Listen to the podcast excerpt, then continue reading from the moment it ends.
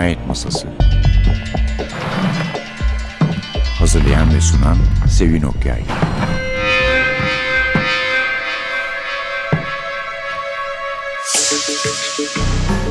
Merhaba. NTV Radyo'nun Cinayet Masası programına hoş geldiniz. Efendim bugün bir konuğumuz var. Konuğumuz olmasının nedeni de şu.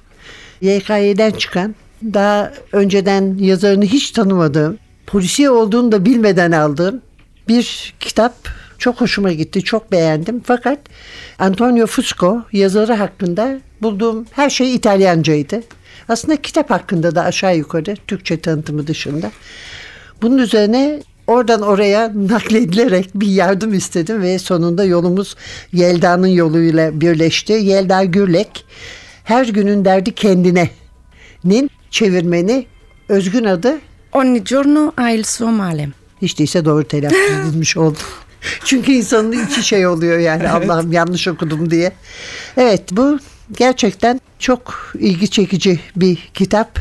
Bir tabii seri katilin İtalyanlaştırılmış hali. Ama yazar hakkında bize bilgi verecek Yelda. Kitap hakkında da tabii. Üstelik sen pek de meraklı değilsin değil mi? Polisiye kitaplara. Yani E evet. yani. az. Filiz mesela editörün sevmiyor düpedüz. İşte ama biz biraz benziyoruz Filiz'e. ama şöyle bir şey oldu. Yani ben zaten seviyorum. Bunu da çok sevdim. Ama ikisi de sevmişler. Yani Filiz de Yelda da bu kitabı sevmiş. evet. Onun için siz de seversiniz diye düşündük. Ne diyelim nasıl başlayalım? Fusco'dan mı başlayalım Fusco'dan önce? başlayalım. Hı hı.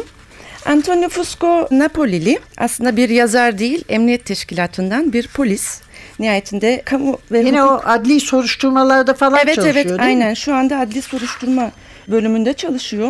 Toskana'da görev yeri ama önce Roma'da başlamış sonra Napoli'ye geçmiş. Bütün birikimi aslında mesleki birikimini Napoli'de kazandığını söyleyebiliriz. Zaten Napoli zaten belli oluyormuş konuşmasından değil mi? evet evet konuşması tamamen Napoliten konuşuyor. Önce e, adli kriminoloji uzmanı olarak çalışmaya başlıyor. Zaten bu suç soruşturma bölümüyle ilgili daha doğrusu kitapta geçen bu olay yeri inceleme ve adli tıp uzmanlarının çalışması vesaireyle ilgili verilen detaylar da onun mesleki açıdan ne kadar deneyimli olduğunu gösteriyor. Çünkü Esas kitabına- deneyimi orada yani başlangıçta. Yazarlıkta değil. Evet. Ama sonra devam etmiş. Üç tane daha Fusco. Kitabı, Kitabı, çıkmış. evet. E, henüz bize ulaşmadı ama ulaşmasını bekliyoruz. İnşallah onları Heyecanlı. da okuyacağım. Evet heyecanlı. Peki bu Napoli'nin yazarlığına bir zararı olmadığını söyledin değil mi? Yani dili iyi. Çok zarif hem de.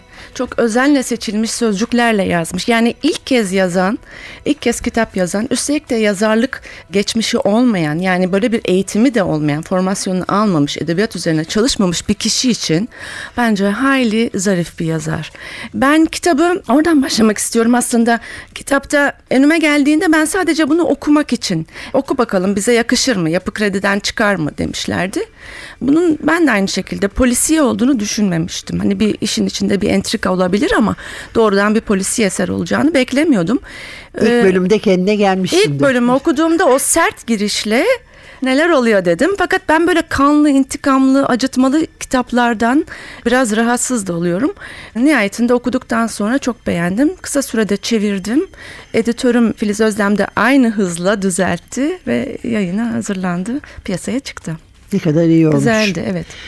Şimdi arkadaşımız Suha Çalkıvik, Antonio Fusco'nun YKY'den çıkan kitabı Her Günün Derdi Kendine'den bir bölüm okuyacak.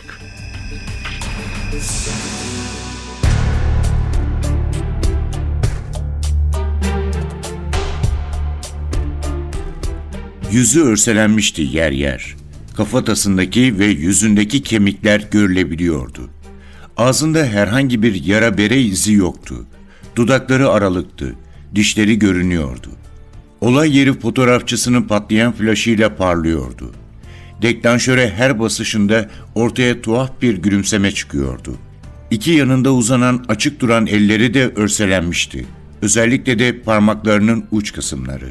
Elektrikçilerin kullandığı türden siyah plastik kablo kelepçesi sıkıca boğazına dolanmış, morarmış ve şiş. Evde her şey yerli yerindeydi. arbedeye dair bir iz yoktu. Hatta yatak bile bozulmamıştı. Üzerindeki belli belirsiz bir çöküklük olasılıkla bir kişinin tam o noktaya oturmuş olduğunu düşündürüyordu. Casabona kanıt incelemelerini tamamlamakta olan ekibe engel olmamak için odaya girmeden kapıdan içeri başını uzattı. Herkes kısık bir sesle konuşuyordu. O da sadece gerektiğinde. Cesedin üzerinde ilk incelemelerini yapmakta olan adli tıptan Doktor Samuel Pagnini onu görür görmez ayağa kalktı ve yanına gitti. Merhaba Tommaso, hoş geldin. İçeri gel de seni bilgilendireyim. Yuvarlak ve tombul yüzünün ortasına yapışmış bıyıklarıyla iri yarı bir adamdı. Latin Amerika topraklarını kolonileştirmiş İspanyol soylularını anımsatıyordu. Göze çarpan göbeği yüzünden yerinde doğrulmakta oldukça zorlanmıştı. Rahat bir nefes alarak söze devam etti. Ölüm saati yakın. 12 saatten fazla olamaz. Kurbanın boğazında bulunan plastik kablo kelepçesi sayesinde ölüm şeklinin boğularak olduğunu söylesem de ancak otopsiden sonra bundan emin olabileceğim. Bu zavallı kız debelenirken ve yavaş yavaş ölürken belki de onu seyretmek için biri yatağın kenarına oturmuş. Sonra da yüzüne ve parmak uçlarına asit dökülmüş. Komiser, peki bu pozisyonda mı ölmüş? Böyle mi? Bacakları açık vaziyette mi? diye sordu. Hiç sanmıyorum. Bu doğal bir pozisyon değil. Ölüm gerçekleştikten sonra ve asit dökülmeden önce bu şekle sokulduğu belli. Hatta bak görüyor musun? Dizlerini yukarıda tutabilmesi için yatağın ayağına geçirdiği şu iple ayak bileklerini bağlamış. Katilin bunu ne amaçla yaptığını bana sorma. Çünkü bu konuda en ufak fikrim yok. Belki de içeri girer girmez dikkatimizi çekmesini istiyordu. Sana söyleyebileceklerim şimdilik bu kadar Tomasso. Make love to me. Make the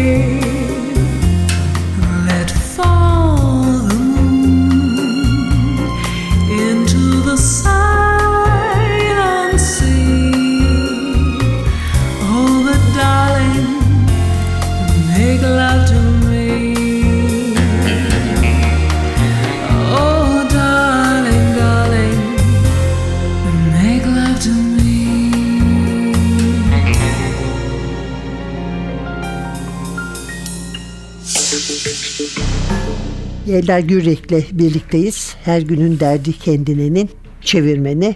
Yelda az önce yani ilk bölümde şeyi konuşmuştuk. Hani İtalyanlaştırılmış bir Amerikan seri katil, seri cinayet kitabına benziyor diye. Ömer Türkeş de aşağı yukarı aynı fikirde ve o da bunu çok iyi başardığını düşünüyor. Yani bir Amerikan usulü seri katil romanını İtalyanca'ya gayet iyi uyarladığına yani İtalyan kültür hayatına, İtalya'ya çok iyi. Ama tabii Napoli biri olduğuna göre ve Napoli'de de mücadele etmiş diyorsun sen mafya ile değil mi? Evet, Sicilya'da mafya Napoli'de Camorra olarak geçiyor. Oraya, o bölgeye has mafya diyelim. Bir söyleşisinde şöyle aktarıyor yazar. Oradaki deneyimlerinin doğru yolu bulduğunu, aktığını ve sonunda karşısına her günün derdi kendine olarak çıktığını, toparlandığını söylüyor. Evet çok birikimi var. Hatta bu roman çıktıktan sonra Napolili dostlarının, halkın kendisine bir takım işte yollarla ulaşarak teşekkür ettiğini. Çünkü basında anlatılanların aslında dış dünya olduğunu sadece ve gerçekleri yansıtmadığını. Ama bu kitapta biliyorsunuz içeride Camorra ile mafya ile ilgili olan hatta mafya ile Sicilya'dan bahsederek çünkü geçiyor. Oradaki İsim isim gerçekleri veriyor bazı, anlatıyor. ım, Evet, evet. kişileri. Savcıların öldürülen o Beyaz Eller operasyonu zamanı Evet, hatırlarsanız öldürülen savcıların da oradaki vakaları anlatıyor. Tabii çok ilgi çekiyor, çok da beğeniliyor İtalya'da da. Sevilen bir yazar olma yolunda ilerliyor diyebilirim polisiye evet, konusunda. Evet. evet. Ben özür dilerim ama Amerikan bestseller tarzından ziyade tamamen İtalyanlaştırılma da değil aslında kendine özgü bir yazı türünün geliştiği düşüncesindeyim. Polisiye türünün geliştiği düşüncesindeyim. Çünkü burada tamamen popüler kültüre eleştiriler getiriyor. İtalya'nın kirli mafya tarihine göndermeler yapıyor. Sonra Fusco burada Tommaso Casabona, komiser Casabona karakteriyle bana göre çok sıradan bir insan profili çiziyor aslında. Çok o hani Amerikan dizilerindeki o işte atletik gördüğümüz dizilerde izlediğimiz gibi böyle çekici işte uzun boylu sarışın mavi gözlü vesaire bir kahraman tiplemesi yok burada. Burada sıradan bir aile hayatında işte yaşayan kendi içinde sıkıntıları olan hatta biliyorsunuz problemler yaşıyor. Kendi iç sorunlarıyla uğraşan bir baba bir eş figürü var karşımızda. Evet ama polisiyede de böyle kahramanlar çok vardır. Evet bu benim polisiye Evet, konusundaki zayıflığımdan kaynaklanıyor. Vardır ama senin dediğin gibi tabii özellikle görsel açıdan Evet. dizilerde evet. öyle yakışıklı Yani bir CSI değil hani o anlamda söylemek Yok istedim. değil değil. Hayır. Ben evet Casa Bono'nun gerçekten iyi bir karakter olduğunu düşünüyorum ve öbür kitapları da merak ediyorum. Çünkü her kitapla birlikte oturtacak o karakteri. Ona detaylar ekleyecek. Aynen öyle. İşte mesela karısıyla sorunları var. Çok sevdiği bir kızı var. Genellikle kız çocukları, sevilen kız çocukları da polisiyelerde sık sık görülen bir temadır diyeyim. Pek tema sayılmaz ama. Ve sanıyorum ki kalıcı olacak. Yani şimdiye kadar dört tane yazdıysa mutlaka Evet. Antonio Fusco da devam edecektir. Buna çok da güzel bir kapağı var bu arada da onu da söyleyeyim de. Evet ben de çok beğendim. Kapağını çok beğendim. Hatta orijinalinden daha güzel diyebilirim. Yani Şimdi Fusco'dan yeterince söz ettik. Öyleyse kısa bir aradan sonra kitaba geçelim.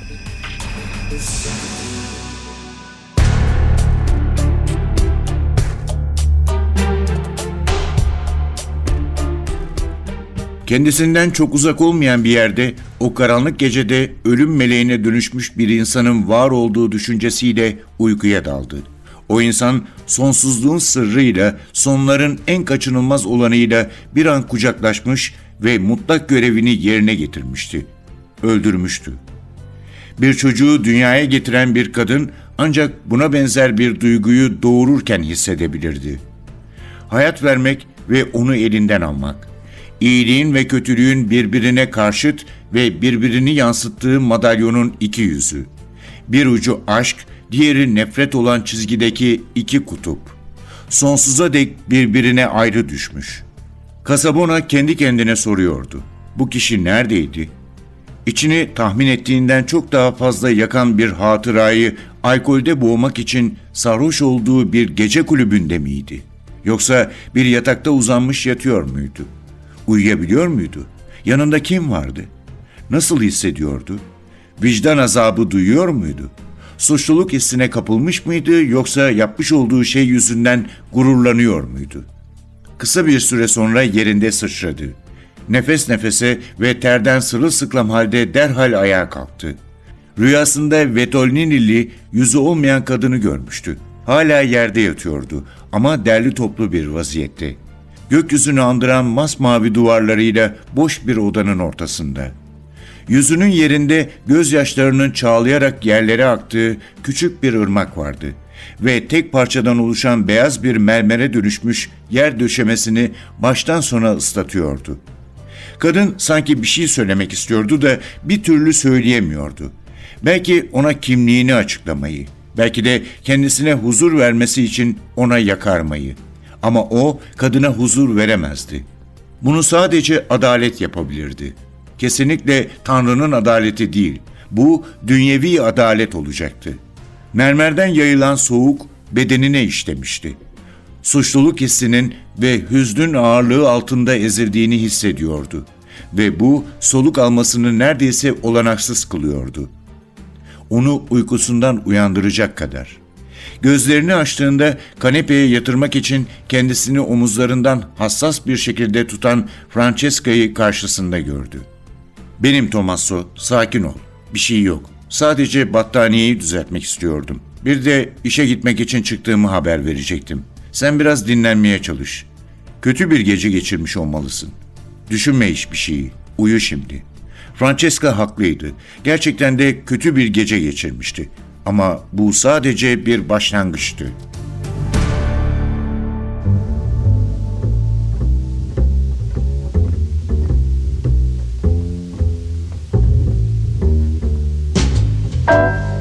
Coffee time, my dreamy friend, it's coffee time.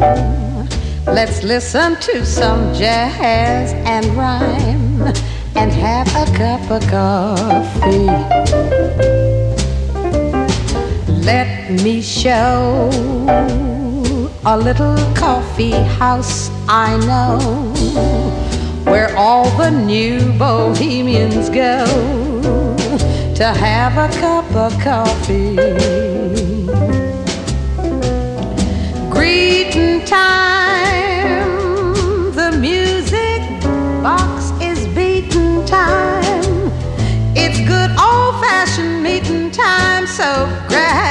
chair and dig me there. For that's just the place that I'm at coffee time. My dreamy friend, it's coffee time. Let's sing this silly little rhyme and have a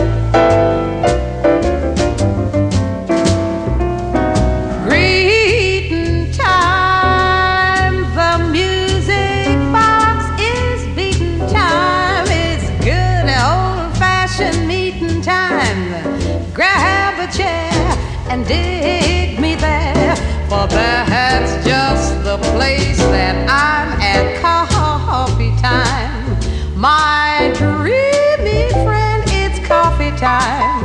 Let's sing this silly little rhyme and have a cup of coffee. And have a cup of coffee. It's coffee time.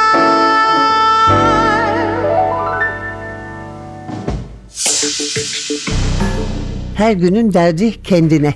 Bu aslında Matta İncil'inden bir alıntı. Yani diyor ki yani kaygılanmayın diyor yarın için. Yarın için kaygılanmana gerek yok. Çünkü her günün derdi kendine. Yani hani bugün de bir derdin olabilir, yarın da bir derdin olabilir. Dün de var. Demek ki sen o günkü derdinle uğraşacaksın. Yarınki derdin ne olabilir, ne gibi bir dert başıma çıkabilir diye bugünden düşünmeyeceksin. Değil mi? Öyle bir şey anlıyoruz. Evet. Evet. Sert başladı demiştin. Evet gerçekten çok sert başlıyor. Aslında bu başlangıç bizim kitabın epey ilerisine kadar ne olduğunu da anlamadığımız, niye olduğunu, burada ne işi olduğunu anlamadığımız bir şey. Çünkü onu başka bir şeye bağlayacak Fusco. Ama bir sonraki bölüm de sert değil mi? Çünkü orada katilimizin ilk cinayeti. Evet, bir tecavüz görüntüsü var. Görüntüsü var sadece. Evet, bir tecavüz görüntüsü var orada da. Ama sahnede maktulün vaziyeti yani bulunduğu zamanki hali olmadık bir pozisyon. Doğa Evet hazır, olmayacak. hazırlanmış olduğu belli Evet, oluyor. Evet o pozisyona getirilmiş, erotik bir pozisyona getirilmiş. Zaten her şey orada başlıyor. Evet ondan sonraki ama cinayetlerde de gene tuhaf durumlarla Evet. karşılaşıyoruz. Ve Casabono bunun kendisine yönelik bir şey olduğunu, bunların Evet. mesajlar olduğunu Evet. anlıyor ve güçlükle olsa da küçük küçük işaretler, ipuçları buluyorlar. Benim beğendiğim şey de bu kitapta bize daha önce olmuş bitmiş bazı şeyleri hem komiserin kişiliğine işaret eden hem de bilmemiz gereken okurlar olarak. Mesela daha önce Casabono'nun başından geçen talihsiz bir olay gibi gayet dozunda ve yerinde vererek hapishaneye giden bir çocuk tacizcisinin Evet. bir şeyi eksik gitmiş. Bir Ee, belgesi imzadan bir evet belgesi. imza imza Ama atan e, kişi tamamen yok da sayılmaz çünkü durumu anlatan bir şeye zaten iliştirilip yollanıyormuş. Ama Kasabano'nun başına da çok dert açmış. Yani neredeyse atılmanın eşiğine kadar gelmiş o zaman. aynen. Sonra o esas belgeyi unutmadığı için kurtulmuş yani. Böylece belki bilmiyorum ki bir bağlantı yapılabilir mi kitabın geri kalan bölümüyle ama en azından tarihindeki bir şeyi biliyoruz. Karısı ile ne kadar iyiyken araları nasıl bugünkü birbirine yabancı hallerine geldiklerini. Kızının ne kadar başına buyruk modern bir genç kadın olduğunu. Birlikte çalıştığı insanları Roma'dan ona yardıma gelen Evet, evet. Ee, Cristina kadın- Belisario karakteri. evet, Belisario onu. Ve tabii İtalya'ya da işaret ediyor. Çünkü gerçi o konuk gerçekten de işini bilen biri. Hak ettiğini söylüyor bu işi ama babası vali. Yani şimdi bu tabii ki bir İtalyan erkeği olarak özellikle Casablana'da şüpheler uyandırıyor. Yani iltimasla gelmiş buraya diye. Ben şeyleri de iyi buldum diyalogları. Sen de onu kastediyorsun değil mi? Evet. Hani yazma derken gerçekten aynen öyle. çok tabii Çok tabii. diyaloglar Evet. var. Bir de içsel aktarımları da öyle. Yani mesela o her günün derdi kendine başlığı roman içinde ben çevirirken ona dikkat etmiştim. Birçok yerde kendini gösteriyor. Evet bugün yaşanan problem. Çünkü Casabona'nın hayatı problemli. Çocuklarından bir de oğlu biliyorsun bir merkezde tedavi görüyor. Evet, Dolayısıyla aklı aşırı hep orada. yatırılmış. Evet, yatırılmış. İhmalkarlığın... Yani aile hayatı aslında pek de istendiği gibi sayılmaz Hayır değil. çünkü işkolik bir adam aslında. İşine evet. düşkün bir adam ve maalesef işini evine de taşımış yani zamanında. İhmalkarlık sonucu çocuk tabii zor şartlar altında zor olaylara maruz kalmış. Onun da derdini çekiyor bir anlamda. Evet, evet doğru. Evet efendim Antonio Fusco her günün derdi kendine neydi? Ogni giorno ha il suo male. evet çevirmen Yelda Gürlek eksik olmasın bizi kırmadı bugün geldi programımıza konuk oldu. Yapı Kredi yayınlarından çıktı. Bugünlük de bu kadar. Önümüzdeki hafta yeniden birlikte olmak umuduyla mikrofonda Sevin, masada Atilla, seri katilsiz bir hafta dileriz. Hoşçakalın.